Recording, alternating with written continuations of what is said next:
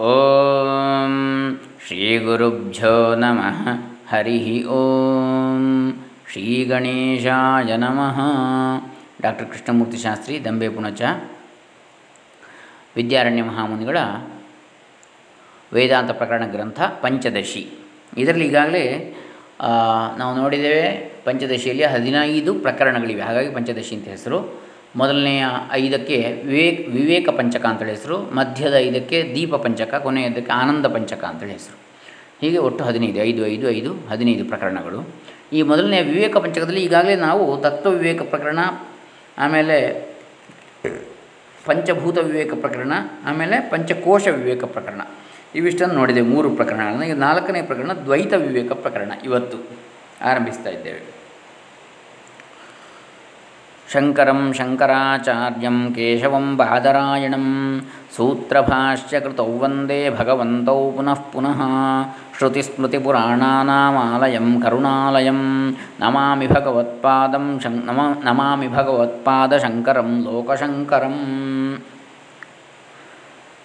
ಈಗ ವಿದ್ಯಾರಣ್ಯ ಮಹಾಮುನಿಗಳಿಗೆ ವಂದಿಸುತ್ತಾ ಶ್ರೀ ಗಣೇಶನನ್ನು ಸ್ಮರಿಸುತ್ತಾ ವೇದಾಂತ ಪಂಚದಶಿ. ಇದರಲ್ಲಿ ದ್ವೈತ ವಿವೇಕ ಪ್ರಕರಣ ನಾಲ್ಕನೆಯದು ಮನುಷ್ಯನ ಸಂಸಾರ ಬಂಧಕ್ಕೆ ಕಾರಣವೇನೆಂಬುದು ನಿಶ್ಚಿತವಾದರೆ ಮುಮುಕ್ಷವಾದವನು ಅದನ್ನು ತ್ಯಜಿಸಲು ಪ್ರಯತ್ನಿಸ್ತಾನೆ. ತಾನು ಹೇಗೆ ಮುಕ್ತನಾಗಬೇಕೆಂಬುದು ಅವನಿಗೆ ಸ್ಪಷ್ಟವಾಗ್ತದೆ. ಬಂಧನಕ್ಕೆ ಕಾರಣವಾದದ್ದು ಪ್ರಪಂಚದ ವ್ಯಾಮೋಹ. ನನ್ನ ಮನೆ, ನನ್ನ ಹೆಂಡತಿ, ನನ್ನ ಗಂಡ, ನನ್ನ ಮಕ್ಕಳು ಇತ್ಯಾದಿ ಭಾವನೆಗಳಿಂದ ಪ್ರಪಂಚ ವ್ಯಾಮೋಹವು ದೃಢವಾಗಿ ಬಿಟ್ಟಿದೆ ಇದಕ್ಕೆ ಮೂಲ ಕಾರಣ ದ್ವೈತವೇ.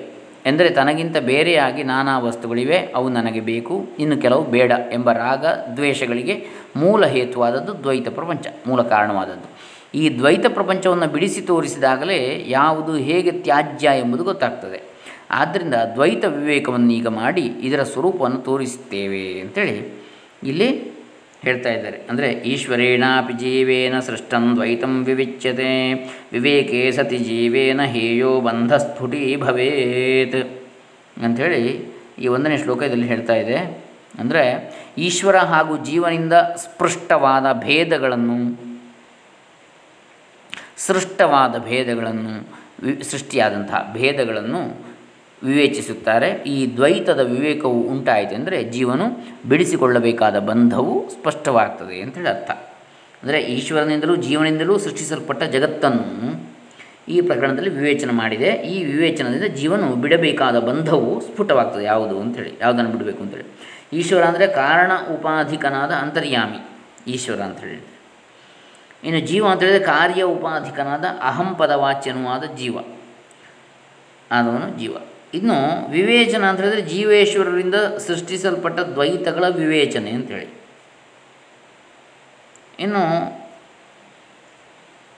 ಜೀವನ ಬಿಡಬೇಕಾದ ಬಂಧವು ಸ್ಫುಟವಾಗ್ತದೆ ಅಂತೇಳಿ ಹೇಳಿದರೆ ಈ ವಿವೇಚನವು ಕಾಕದಂತ ಪರೀಕ್ಷೆಯ ಹಾಗೆ ನಿಷ್ಪ್ರಯೋಜಕವಲ್ಲ, ಪ್ರಯೋಜನವನ್ನು ಉಂಟು ಮಾಡುತ್ತದೆ ಅಂತೇಳಿ ಕಾಕದಂತ ಪರೀಕ್ಷೆ ಅಂದರೆ ಏನು? ಕಾಗೆ ಹಲ್ಲುಂಟ ಅಂತ ಪರೀಕ್ಷೆ ಮಾಡೋದು. ಕಾಗೆ ಹಲ್ಲುಂಟ ಅದು ವ್ಯರ್ಥ, ಹಲ್ಲೇ ಇಲ್ಲ. ಹಾಗೆ ಮಿಥ್ಯ ಅಥವಾ ವ್ಯರ್ಥವಾಗುವುದಿಲ್ಲ ಇದು. ಜೀವನ ಬಿಡಬೇಕಾದ ಬಂಧವು ಇದರಲ್ಲಿ ಸ್ಫುಟವಾಗ್ತದೆ. ಈ ರೀತಿ ವಿವೇಚನೆ ಮಾಡಿದರೆ. ಯಾವುದು? ಈ ಸೃಷ್ಟಿಯಲ್ಲಿ ಇರತಕ್ಕಂಥ ದ್ವೈತವನ್ನು ಸರಿಯಾಗಿ ವಿವೇಚನೆ ಮಾಡಿದರೆ ಜೀವನ ಬಿಡಬೇಕಾದ ಬಂಧವು ಸ್ಫುಟವಾಗ್ತದೆ. ಜೀವನ ಮೋಕ್ಷ ಪ್ರಾಪ್ತಿಗೆ ಯಾವ ಬಂಧನವನ್ನು ಬಿಡಬೇಕೋ ಅದು ಯಾವುದು ಎನ್ನುವುದು ಸ್ಪಷ್ಟವಾಗ್ತದೆ ಅಂತ ಇದು ಒಂದನೇ ಶ್ಲೋಕದಲ್ಲಿ ಹೇಳಿರತಕ್ಕಂಥದ್ದು. ಅಂದರೆ, ಜಗತ್ತಿನ ಸೃಷ್ಟಿಯಾದ ಮೇಲೆ ಈ ದ್ವೈತವು ಕಾಣಿಸಿಕೊಂಡಿದೆ. ಈ ಸೃಷ್ಟಿ ಎರಡು ವಿಧ, ಒಂದು ಈಶ್ವರನ ಸೃಷ್ಟಿ, ಇನ್ನೊಂದು ಜೀವನ ಸೃಷ್ಟಿ. ಅಂದರೆ ಜೀವನೇ ಸೃಷ್ಟಿಕೊ, ಸೃಷ್ಟಿಸಿಕೊಂಡದ್ದು. ಹೀಗೆ ಜೀವೇಶ್ವರರಿಬ್ಬರಿಂದ ದ್ವೈತ ಪ್ರಪಂಚವು ಉದಿಸಿತು. ಇನ್ನು ಎರಡನೇದು, ಮಾಯಾಂತು ಪ್ರಕೃತಿಂ ವಿದ್ಯಾನ್ ಮಾಯಿನಂತು ಮಹೇಶ್ವರಂ ಸಮಾಯೇ ಸೃಜತೀತ್ಯಾಹು ಶ್ವೇತಾಶ್ವತರ ಶಾಖಿನಃ. ನೋಡಿ, ಶ್ವೇತಾಶ್ವತ, ಶ್ವೇತಾಶ್ವತರ ಉಪನಿಷತ್ತಿನ ವಾಕ್ಯವನ್ನು ಇಲ್ಲಿ ಶ್ಲೋಕ ರೂಪದಲ್ಲಿ ಹೇಳಿದ್ದಾರೆ. ಅಂದರೆ ಮಾಯೆಯನ್ನು ಪ್ರಕೃತಿ ಎಂದು ತಿಳಿಯಬೇಕು. ಮಾಯೆಯುಳ್ಳವನೇ ಮಹೇಶ್ವರನು. ಆ ಮಾಯಾವಿಯಾದ ಈಶ್ವರನೇ ಸೃಷ್ಟಿಯನ್ನು ಮಾಡುತ್ತಾನೆಂದು ಯಜುಶಾಖೆಯ ಶ್ವೇತಾಶ್ವತರ ಉಪನಿಷತ್ತಿನಲ್ಲಿ ಹೇಳಿದೆ ಅಂಥೇಳಿ. ಎರಡನೆಯ ಶ್ಲೋಕದ ಹೇಳ್ತಾ ಇದ್ದೆ ಅಂದರೆ ಮಾಯೆಯನ್ನೇ ಪ್ರಕೃತಿಯೆಂದು ಮಾಯೋಪಾಧಿಕನನ್ನೇ ಮಹೇಶ್ವರನೆಂದು ತಿಳಿಯಬೇಕು. ಮಾಯಾ ಅಂದರೆ ಪ್ರಕೃತಿ ವಿದ್ಯಾತ್, ಮಾಯಿನಂತೂ ಮಹೇಶ್ವರನ್. ಅದೇ ರೀತಿ ಭಗವದ್ಗೀತೆಯಲ್ಲಿ ಬರ್ತದೆ. ಮಾಯಾಂತು ಪ್ರಕೃತಿಂ ವಿದ್ಧಿ ಮಾಯಿನಂ ಪರಮೇಶ್ವರಂ. ಅಂತೇಳಿ ಬರ್ತದೆ ಅಲ್ಲಿ ಕೂಡ. ಮಾಯೋಪಾಧಿಕನಾದ ಈಶ್ವರನೇ ಜಗತ್ತನ್ನೆಲ್ಲ ಸೃಷ್ಟಿಸುತ್ತಾನೆ ಎಂದು ಶ್ವೇತಾಶುಧರ ಶಾಖೆಯವರು ಹೇಳ್ತಾರೆ ಅಂತೇಳಿ. ಈ ಎರಡನೇ ಶ್ಲೋಕದ ತಾತ್ಪರ್ಯ. ಅಂದರೆ ಈಶ್ವರನು ಸೃಷ್ಟಿಸಿದನು ಎಂಬುದನ್ನು ಮೊದಲು ಪರಿಶೀಲಿಸುವಾಗ ನಾವು ಶ್ವೇತಾಶ್ವತರ ಉಪನಿಷತ್ತಿನ ಒಂದು ವಾಕ್ಯವನ್ನು ನೋಡಬೇಕಾಗ್ತದೆ. ಮಾಯಾಂತು ಪ್ರಕೃತಿಂ ವಿದ್ಯಾತ್, ಮಾಯಿನಂತು ಮಹೇಶ್ವರಂ ಎಂದು ಆರಂಭಿಸಿ, ಅಸ್ಮಾನ್ ಮಾಯಿ ಸೃಜತೆ ವಿಶ್ವಮೇತತ್ ಎಂದು. ಅಂದರೆ ಪ್ರಕೃತಿಯನ್ನು ಮಾಯಿ ಎಂದು ತಿಳಿಯತಕ್ಕದ್ದು ಪರಮೇಶ್ವರನ ಮಾಯಿಯನ್ನು ಉಪಾಧಿಯಾಗಿಯುಳ್ಳ ಮಾಯಿ. ಮಾಯಿ, ಈ ಮಾಯಿಯು ಈ ವಿಶ್ವವನ್ನು ಸೃಜಿಸುತ್ತಾನೆ ಎಂದು ಈ ಶ್ರುತಿಯ ಅರ್ಥ. ಮಾಯೋಪಾಧಿಕನಾದ ಈಶ್ವರ ಅಂಥೇಳಿ, ಮಾಯಿ. ಇದು ಎರಡನೇ ಶ್ಲೋಕದ ಅರ್ಥ. ಮುಂದೆ ಮೂರನೇ ಶ್ಲೋಕದ ಏನು ಹೇಳ್ತಾರೆ? ಈ ಸಂದರ್ಭದಲ್ಲಿ ಐತರಿಯ ಉಪನಿಷತ್ತಿನ ವಾಕ್ಯವನ್ನು ಅರ್ಥತಃ ಹೇಳ್ತಾ ಇದ್ದಾರೆ. ಶ್ವೇತಾಶ್ವತರ ಉಪನಿಷತ್ತಾಯಿತು ಯಜುರ್ವೇದದ್ದು. ಇನ್ನು ಐತರಿಯ ಉಪನಿಷತ್ತು ಋಗ್ವೇದದ್ದು ಆತ್ಮ ವಾ ಇದಮಗ್ರೆ ಅಭೂತ್ ಸ ಈಕ್ಷತ ಸೃಜಾ ಇತಿ. ಆತ್ಮ ವಾ ಇದಮಗ್ರೆ ಭೂತ್ ಸ ಈಕ್ಷತ ಸೃಜಾ ಇತಿ ಸಂಕಲ್ಪೇನ ಸೃಜಲ್ಲೋಕಾನ್ ಸ ಏತಾನಿತಿ ಬಹ್ಪುರುಚಾಹ ನೋಡಿ, ಯಜುರ್ವೇದ ಆಯಿತು ಋಗ್ವೇದ ಈಗ. ಅಂದರೆ ವಿದ್ಯಾರಣ್ಯರು, ಕೃಷ್ಣ ಯಜುರ್ವೇದ ಶಾಖೆಯವರು, ಹಾಗಾಗಿ ಅದನ್ನೇ ಮೊದಲು ಅದರ ಉಪನಿಷತ್ತನ್ನು ಉದಾಹರಣೆ ಕೊಟ್ಟಿದ್ದಾರೆ ಶ್ವೇತಾಶ್ವತರ ಉಪನಿಷತ್ತು. ಆಮೇಲೆ ಈಗ ಋಗ್ವೇದದಿಂದ ಐತರಿ ಉಪನಿಷತ್ತು, ಅದರ ಉದಾಹರಣೆಯನ್ನು ಕೊಡ್ತಾರೆ. ಸೃಷ್ಟಿಯ ಪೂರ್ವದಲ್ಲಿ ಇದೆಲ್ಲ ಜಗತ್ತು ಆತ್ಮನೇ ಆಗಿತ್ತು. ಆತ್ಮಾವ ಇದಂ ಅಗ್ರೇ ಅಭೂತ್, ಸಹ ಈಕ್ಷತ ಸೃಜಾ ಇತಿ. ಅಂದರೆ ನಾನು ಇನ್ನು ಸೃಷ್ಟಿಯನ್ನು ಮಾಡಬೇಕು ಎಂದು ಅವನು ಯೋಚಿಸಿದ. ಸಂಕಲ್ಪೇನ ಅಸೃಜತ್ ಲೋಕಾನ್. ಅದರಂತೆ ಅವನು ಎಲ್ಲ ಲೋಕಗಳನ್ನು ತನ್ನ ಸಂಕಲ್ಪದಿಂದ ನಿರ್ಮಿಸಿದ. ಸ ಏತಾನಿತಿ ಬಹುರುಚಾಹ. ಹೀಗೆ ಋಗ್ವೇದವನ್ನು ಅಧ್ಯಯನ ಮಾಡುವವರು ಹೇಳ್ತಾರೆ. ಬಹುರುಚೆ ಉಳ್ಳದ್ದು, ಬಹು ರುಕ್ಕುಗಳುಳ್ಳದ್ದು ಋಗ್ವೇದ. ಬಹುರುಚರವು ಬಹುರುಚ ಸಂಹಿತೆ ಅಂತಲೂ ಹೇಳ್ತಾರೆ ಅದಕ್ಕೆ, ಋಗ್ವೇದಕ್ಕೆ. ಇನ್ನು, ಅಂದರೆ ಇದು ನಾವು ಮೂರನೇ ಶ್ಲೋಕದ ಅರ್ಥವನ್ನು ನೋಡಿರ್ತಕ್ಕಂಥದ್ದು. ಅಂದರೆ ಋಕ್ಷಾಖೆಗೆ ಸೇರಿದ ಐತರೆಯ ಉಪನಿಷತ್ತಿನಲ್ಲಿ, ಆತ್ಮಾವ ಇದಮೇಕ ಏವ ಅಗ್, ಅಗ್ರ ಆಸೀತ್ ಇತ್ಯಾದಿ ವಚನಗಳಿವೆ. ಸೃಷ್ಟಿಗೆ ಪೂರ್ವದಲ್ಲಿ ಆತ್ಮ ಎಂಬುದೊಂದು ಇದ್ದಿತು, ಇನ್ನೊಂದು ವಸ್ತು ಇರಲಿಲ್ಲ, ಅದು ಈ ಲೋಕಗಳನ್ನು ನಾನು ಸೃಜಿಸಬೇಕೆಂದು ಪರ್ಯಾಲೋಚಿಸಿ ಇವೆಲ್ಲವನ್ನು ಸೃಷ್ಟಿಸಿತು ಎಂದು ಆ ವಚನಗಳ ಅರ್ಥ. ಇನ್ನು ಮತ್ತೆ ಕೃಷ್ಣ ಯಜುರ್ವೇದಕ್ಕೆ ಬರ್ತಾರೆ ಮುಂದೆ ಅಂದರೆ ಈಗ ನಾವು ಆತ್ಮಾವ ಇದಮೇಕ ಏವಾಗ್ರ ಆಸೀತ್ ನಾಣ್ಯತ್ ಕಿಂಚನ ಮಿಷತ್ ಸ ಈಕ್ಷತ ಲೋಕಾನ್ನು ಸೃಜಾ ಇತಿ ಅಂತೇಳಿ ಐತಿರೋ ಉಪನಿಷತ್ತಿನ ವಾಕ್ಯ ಅದು, ಮಂತ್ರ. ಅದರಿಂದ ಹೆಕ್ಕಿ ಇಲ್ಲಿ ಈ ರೀತಿ ಶ್ಲೋಕ ಮಾಡಿದ್ದಾರೆ. ಅಂದರೆ ಈಶ್ವರನು ಜಗತ್ ಕಾರಣನು ಎಂಬುದಕ್ಕೆ ಇನ್ನು ಮುಂದೆ ತೈತಿರಿಯ ಶ್ರುತಿಯಿಂದ ಎರಡು ಮಂತ್ರಗಳನ್ನು ಅರ್ಥತಃ ಹೇಳ್ತಾರೆ. ನಾಲ್ಕನೇ ಶ್ಲೋಕ. ತೈತಿರಿಯ ಉಪನಿಷತ್ತಿನಿಂದ ಎರಡು ಮಂತ್ರಗಳನ್ನು. ಅರ್ಥತಃ ಹೇಳ್ತಾರೆ. ಅದರ ಅರ್ಥವನ್ನು ಶ್ಲೋಕ ರೂಪದಲ್ಲಿ ಈಶ್ವರನು ಜಗತ್ ಕಾರಣ ಅಂತ ಹೇಳೋದಕ್ಕೆ ಖಂ ವಾಯುವಗ್ನಿಜಲೋರ್ವ್ಯೋಷಧ್ಯನ್ನ ದೇಹಾ ಕ್ರಮಾದಮಿ ಸಂಭೂತ ಬ್ರಹ್ಮಣಸ್ತಸ್ಮಾದೇತಸ್ಮಾದ್ ಆತ್ಮನೋಖಿಲಾ ಅಂಥೇಳಿ. ಅಂದರೆ ಇವು ಎಲ್ಲ ಆಕಾಶ, ವಾಯು, ಅಗ್ನಿ, ನೀರು, ಭೂಮಿ, ಸಸ್ಯ, ಅನ್ನ, ದೇಹಗಳು ಆತ್ಮಸ್ವರೂಪನಾದ ಬ್ರಹ್ಮನಿಂದ ಕ್ರಮವಾಗಿ ಹುಟ್ಟಿದವು. ಇದು ಯಜುರ್ವೇದ ತೈತ್ರಿಯ ಶ್ರುತಿಯೊಳಗಿನದ್ದು. ಅಂದರೆ ಆ ಈ ಆತ್ಮನಾದ ಬ್ರಹ್ಮದಿಂದಲೇ ಆಕಾಶ, ವಾಯು, ಅಗ್ನಿ, ಜಲ, ಭೂಮಿ, ಸಸ್ಯಗಳು, ಅನ್ನ, ಶರೀರಗಳು ಇವುಗಳು ಒಂದರಿಂದ ಒಂದು ಕ್ರಮವಾಗಿ ಉತ್ಪನ್ನವಾದವು. ತಸ್ಮಾದ್ ವಾಯು ತಸ್ಮಾದ್ ಆತ್ಮನ ಆಕಾಶ ಸಂಭೂತಃ ಆಕಾಶಾದ್ ವಾಯು ವಾಯೋರಗ್ನಿ ಅಗ್ನಿರಾಪ. ಅಭ್ಯ ಪೃಥಿವೀ ಪೃಥಿವೀಭ್ಯೋಷಧಯ ಓಷಧೀಭ್ಯೋ ಅನ್ನಂ. ಅನ್ನಾದ್ಭವಂತಿ ಭೂತಾನಿ ಅಂತೇಳಿ ಹಾಗೆ ಬರ್ತದೆ. ಹೀಗೆ ಪ್ರ ಅನ್ನಾತ್ ಪುರುಷ ಎಂಬ ವಾಕ್ಯದವರೆಗೆ. ಈ ವಾಕ್ಯಗಳನ್ನು ನಾವು ಇಲ್ಲಿ ಕಾಣ್ತೇವೆ. ಅದರ ಅರ್ಥವನ್ನು ಇಲ್ಲಿ ಹೇಳಿದ್ದಾರೆ. ಇದು ತೈತಿರ ಉಪನಿಷತ್ತಿನ ಆಧಾರ ಈಶ್ವರನಿಂದ ಆಯಿತು ಅಂತೇಳಿ ಹೇಳೋದಕ್ಕೆ ನಾಲ್ಕನೆಯ ಶ್ಲೋಕ ಈ ರೀತಿಯಾಗಿ ಹೇಳ್ತಾ ಇದೆ. ಇದು ಯಜುರ್ವೇದ ತೈತಿರಿಯ ಉಪನಿಷತ್ತು ಹೇಳ್ತಕ್ಕಂಥದ್ದು. ಅಂದರೆ ತೈತಿರಿಯ ಉಪನಿಷತ್ತಲ್ಲಿ ಆತ್ಮನ ಆಕಾಶ ಸಂಭೂತ ಇತ್ಯಾದಿ ವಾಕ್ಯಗಳು ಆಕಾಶ, ವಾಯು, ಅಗ್ನಿ, ಜಲ, ಪೃಥ್ವಿ, ಔಷಧಿ, ಅನ್ನ, ಪ್ರಾಣ, ದೇಹ ಇವು ಆತ್ಮನಿಂದ ಕ್ರಮವಾಗಿ ಸೃಷ್ಟವಾದವು ಎಂಬುದನ್ನು ತಿಳಿಸ್ತವೆ ಅಲ್ಲದೆ ಆ ತೈತಿರಿಯ ಉಪನಿಷತ್ತು ಸತ್ಯಂ ಜ್ಞಾನಮನಂತಂ ಬ್ರಹ್ಮ ಎಂದು ಆರಂಭಿಸಿ ನಾನು ಬಹುವಾಗಬೇಕು ನಾನು ಬಹುವಾಗಿ ಹುಟ್ಟಬೇಕು ಎಂದು ಬ್ರಹ್ಮವು ತಪಸ್ಸು ಮಾಡಿ ಎಂದರೆ ಆಲೋಚನೆ ಮಾಡಿ ಈ ಜಗತ್ತೆಲ್ಲವನ್ನೂ ಸೃಷ್ಟಿಸಿತು ಅಂತೇಳಿ ಹೇಳಿದೆ. ಅದು ಐದನೇ ಶ್ಲೋಕದ ತಾತ್ಪರ್ಯ. ಐದನೇ ಶ್ಲೋಕ ಏನು ಹೇಳಿದೆ? ಬಹುಸ್ಯಾಮಹಮೇವಾತಃ ಪ್ರಜಾಯೇ ಜೇತಿ ಕಾಮತಃ ತಪಸ್ತಪ್ವಾ ಸೃಜತ್ ಸರ್ವಂ ಜಗದಿತ್ಯಾಹ ತಿತ್ತಿರಿಹಿ ಅಂತೇಳಿ ಮತ್ತೆ ಹೇಳ್ತಾ ಇದ್ದಾರೆ ಐದನೇ ಶ್ಲೋಕದ ಐದನೇ ಶ್ಲೋಕದಲ್ಲಿ. ಅಂದರೆ, ನಾನು ಬಹುರೂಪವಾಗಬೇಕು ಎಂಬ ಇಚ್ಛೆಯಿಂದ ಆಲೋಚನೆ ಮಾಡಿ ಆ ಬ್ರಹ್ಮನು ಎಲ್ಲ ಜಗತ್ತನ್ನು ನಿರ್ಮಾಣ ಮಾಡಿದ ಅಂಥೇಳಿ ನಾನು ಬಹು ಆಗುವೆನು ಹುಟ್ಟುವೆನು ಎಂಬ ಸಂಕಲ್ಪದಿಂದ ತಪಸ್ಸು ಮಾಡಿ ಜಗತ್ತೆಲ್ಲವನ್ನು ಆ ಪರಮಾತ್ಮನು ಸೃಷ್ಟಿಸಿದ ಎಂದು ತಿತ್ತಿರಿಯು ಹೇಳಿದನು. ತಿತ್ತಿರಿಯ ಶಾಖೆ ತೈತ್ತಿರಿಯ ಶಾಖೆ ಅಂತೇಳಿ. ಸೋ ಕಾಮಯತ ಬಹುಸ್ಯಾಂ ಪ್ರಜಾ ಯೇ ಯೇತಿ ಸತಪೋದಪ್ಯತ ಸತಪಸ್ತಪ್ವ ಇದಂ ಸರ್ವಮಸೃಜತ ತೈತ್ತಿರಿಯ ಉಪನಿಷತ್ತು ಬ್ರಹ್ಮಾನಂದ ಬರ್ತದೆ ಇದು ತೈತಿರ ಉಪನಿಷತ್ತಲ್ಲಿ ಮೂರು ವಲ್ಲಿಗಳು, ಒಂದು ಶಿಕ್ಷಾವಲ್ಲಿ ಬ್ರಹ್ಮಾನಂದವಲ್ಲಿ ಮತ್ತು ಭೃಗುವಲ್ಲಿ ಅಂತೇಳಿ ಮೂರು. ಎರಡನೇದು ಬ್ರಹ್ಮಾನಂದವಲ್ಲಿ ಮೂರನೇದು ಭೃಗುವಲ್ಲಿ. ಬ್ರಹ್ಮದಿಂದಲೇ ಜಗತ್ತು ಉಂಟಾಗಿದೆ ಅಂಥೇಳಿ ಛಾಂದೋಗ್ಯ ಉಪನಿಷತ್ತು ಕೂಡ ಹೇಳ್ತದೆ ಅಂದರೆ ಮುಂದಿನ ಆರನೇ ಶ್ಲೋಕದಲ್ಲಿ ಹೇಳ್ತಾ ಇದ್ದಾರೆ. ಛಾಂದೋಗ್ಯ ಉಪನಿಷತ್ತಿನಲ್ಲಿ. ಈಗ ಅದಕ್ಕಿಂತ ಮೊದಲು ಈಗ ಇಲ್ಲಿ ಐದನೇ ಅದೇ ಇದನ್ನು ನಾವೀಗ ಈ ಛಾಂದೋಗ್ಯ ಉಪನಿಷತ್ತಿನಲ್ಲಿ ಏನು ಹೇಳಿದೆ? ಅಲ್ಲಿರುವುದನ್ನು ಇಲ್ಲಿ ಶ್ಲೋಕ ರೂಪದಲ್ಲಿ ಹೇಳ್ತಾ ಇದ್ದಾರೆ. ಆರನೇ ಶ್ಲೋಕದಲ್ಲಿ, ಇದಮಗ್ರೇ ಸದೇವಾಸೀತ್ ಬಹುತ್ವಾಯ ತದೈಕ್ಷತ ತೇಜೋಬನ್ನಾಂಡಜಾದೀನಿ ಸಸರ್ಜೇತಿ ಚ ಸಾಮಗಾಹ. ತೇಜೋಬನ್ನ ಅಂದ್ರೇನು ತೇಜ, ಅಪ್, ಅನ್ನ ಅಂತ ತೇಜೋಬನ್ನ ಅಬನ್ನ, ಅಪ್, ಅನ್ನ, ಅಬನ್ನ. ಜಸ್ತು ಸಂಧಿ ಆಗ್ತದೆ. ಇಲ್ಲಿ ಏನು ಅಂದರೆ ಹುಟ್ಟಿಗಿಂತ ಮೊದಲು ಇದೆಲ್ಲ ಸದ್ರೂಪವೇ ಆಗಿತ್ತು. ಇದಮಗ್ರೆ ಸದೇವ ಆಸೀತ್. ಬಹುತ್ವಾಯ ತದೈಕ್ಷತ. ಅದು ಬಹುರೂಪವಾಗಬೇಕೆಂದು ಅಪೇಕ್ಷಿಸಿತು. ತೇಜೋ ಅಪ್ ಅನ್ನ ಅಂಡಜಾದೀನಿ ಸಸರ್ಜ ಇತಿ. ಮತ್ತು ತೇಜ ಅಂದರೆ ಅಗ್ನಿ, ಆಮೇಲೆ ನೀರು ಅಪ್. ಆಮೇಲೆ ಅನ್ನ. ಅನ್ನ ಅಂಡಜ ಆದೀನಿ. ಭೂಮಿ. ಅಗ್ನಿ, ಜಲ, ಭೂಮಿ.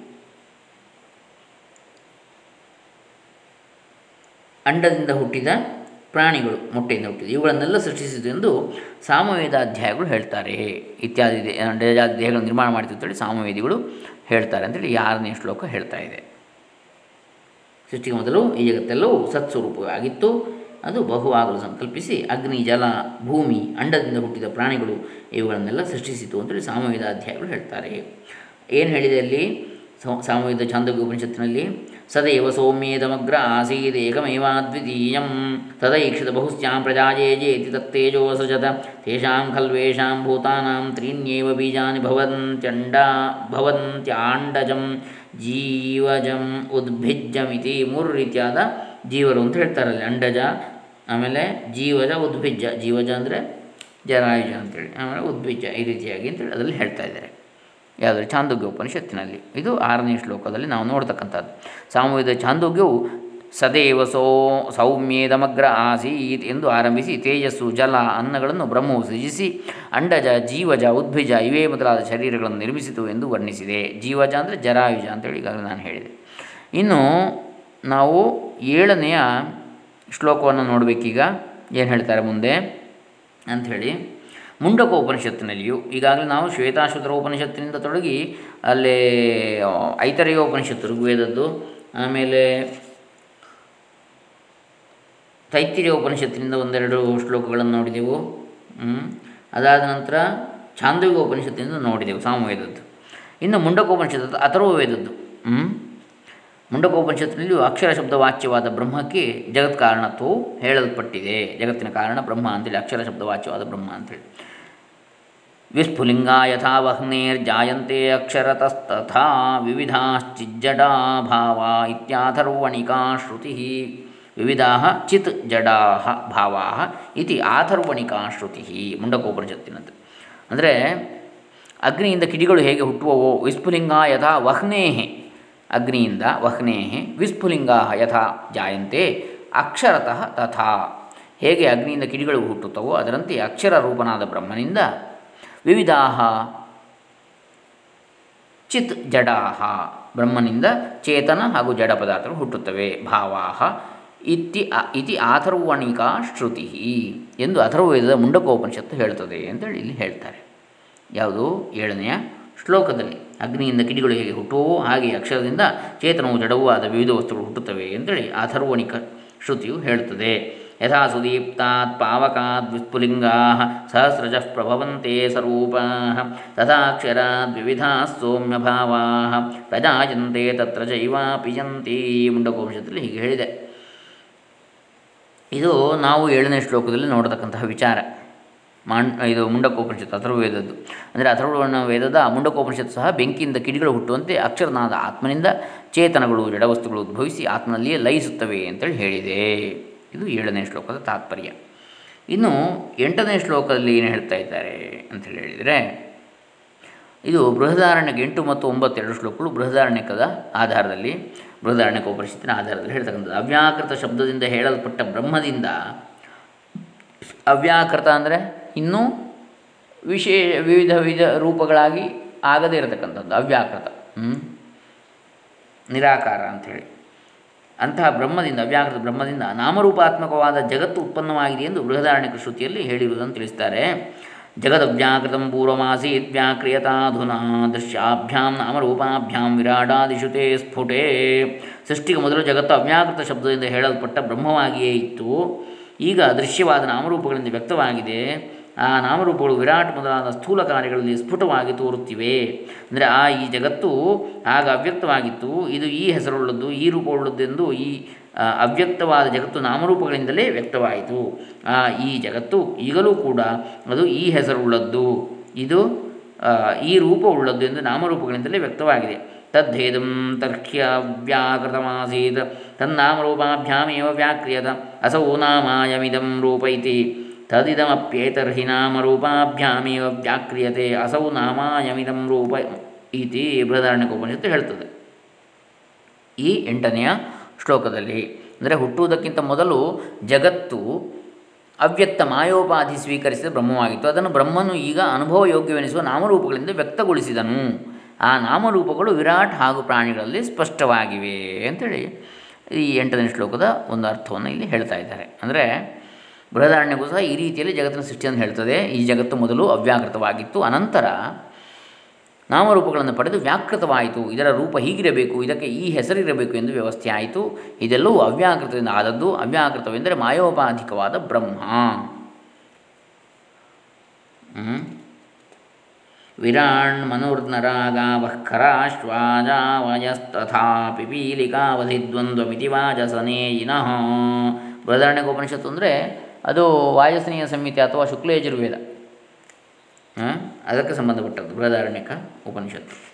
ಇಲ್ಲಿ ಏನು ಹೇಳ್ತಾರೆ? ವಿರಾಟ್ ಪುರುಷ, ಮನು, ಮನುಷ್ಯರು, ಗೋವುಗಳು, ಕತ್ತೆಗಳು, ಕುದುರೆಗಳು, ಆಡು, ಕುರಿಗಳು, ಇರುವೆಗಳು ವಿರಾಟ್, ಮನು, ನರಾಹ, ಗಾವಹ, ಖರಾಹ, ಕತ್ತೆಗಳು, ಅಶ್ವಾಹ ಅಜಾವಯ ಅಶ್ವಗಳು, ಕುದುರೆಗಳು, ಆಮೇಲೆ ಅಜಾವಯ ಅಂದರೆ ಅಜ ಅಂದರೆ ಆಡು, ಅವಯ ಆವಯ, ಅಜ ಅವಯ ಆವಿ, ಆವಿಹಿ ಆವಯ ಆವಿಹಿ ಅಂದರೆ ಕುರಿ.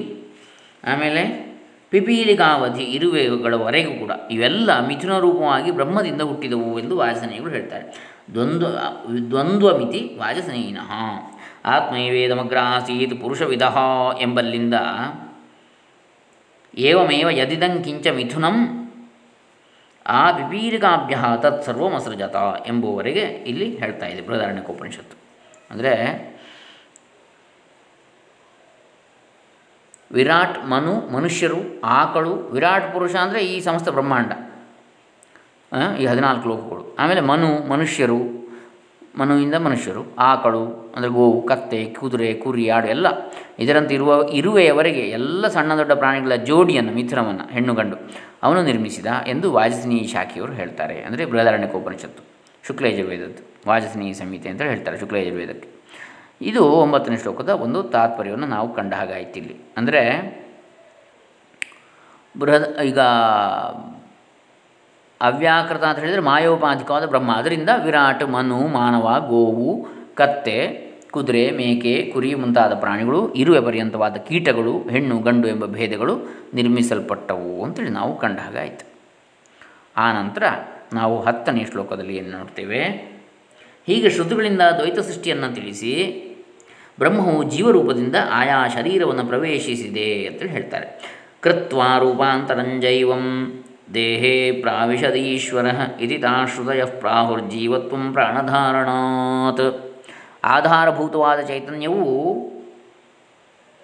ಅದರಲ್ಲಿ ಕಲ್ಪಿತ ಲಿಂಗದೇಹವು ಸೂಕ್ಷ್ಮದೇಹ. ಆ ಲಿಂಗದೇಹದಲ್ಲಿ ಮೂಡಿದ ಚೈತನ್ಯದ ಪ್ರತಿಬಿಂಬವು ಸೇರಿಕೊಂಡ ಸಮುದಾಯಕ್ಕೆ ಜೀವ ಅಂತೇಳಿ ಹೇಳ್ತಾರೆ. ಆಧಾರಭೂತವಾದ ಚೈತನ್ಯ.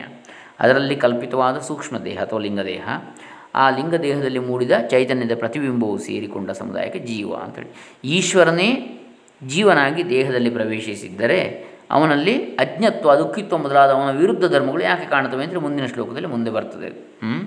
ಅಂದರೆ ಈಶ್ವರನು ಜೀವ ಸಂಬಂಧಿಯಾದ ಬೇರೆ ರೂಪವನ್ನು ಮಾಡಿ ಶರೀರ ಸಮೂಹವನ್ನು ಪ್ರವೇಶಿಸಿದ ಅಂದರೆ ಉಪನಿಷತ್ತುಗಳು ಹೇಳ್ತವೆ. ಕೃತ್ವ ರೂಪಾಂತರಂ ಜೈವಂ ಜೀವ ಸಂಬಂಧಿಯಾದ. ದೇಹೇ ಪ್ರಾವಿಶತ್ ಈಶ್ವರ ಇತಿ ತಾಹ ಶ್ರುತಯ ಪ್ರಾಹು ಜೀವತ್ವ ಪ್ರಾಣಧಾರಣಾತ್. ಪ್ರಾಣಗಳನ್ನು ಧರಿಸಿರುವುದರಿಂದ ಜೀವತ್ವ ಉಂಟಾಯಿತು ಹೇಳಿ. ಅವಿಕ್ರಿಯವಾದ ಬ್ರಹ್ಮ ಈಶ್ವರ ಅಂತ ಹೇಳಿದರೆ. ಅದನ್ನು ಸೃಷ್ಟಿಸಿದ, ಅದನ್ನೇ ಪ್ರವೇಶಿಸಿದನು. ತತ್ ಸೃಷ್ಟ ತದೇವ ಅನುಪ್ರಾವಿಶತ್ ಅಂತ ತೈತಿರೋಪನಿಷತ್ತು ಶ್ರುತಿಗಳು ಹೇಳ್ತವೆ ಅಂತೇಳಿ.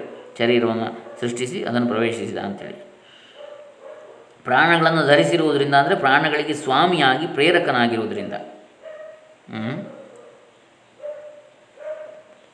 ಈ ರೀತಿಯಾಗಿ ನಾವು ಹತ್ತು ಶ್ಲೋಕಗಳನ್ನು ಈಗ ನೋಡಿದೆವು. ದ್ವೈತ ವಿವೇಕ. ನಾಳೆ ದಿವಸ ಮುಂದುವರಿಸೋಣ. ಜೀವದ ಸ್ವರೂಪವನ್ನು ನಾಳೆ ದಿವಸ ನೋಡೋಣ. ಈಶ್ವರನ ಸ್ವರೂಪವನ್ನು ನೋಡಿದಾಗಾಯಿತು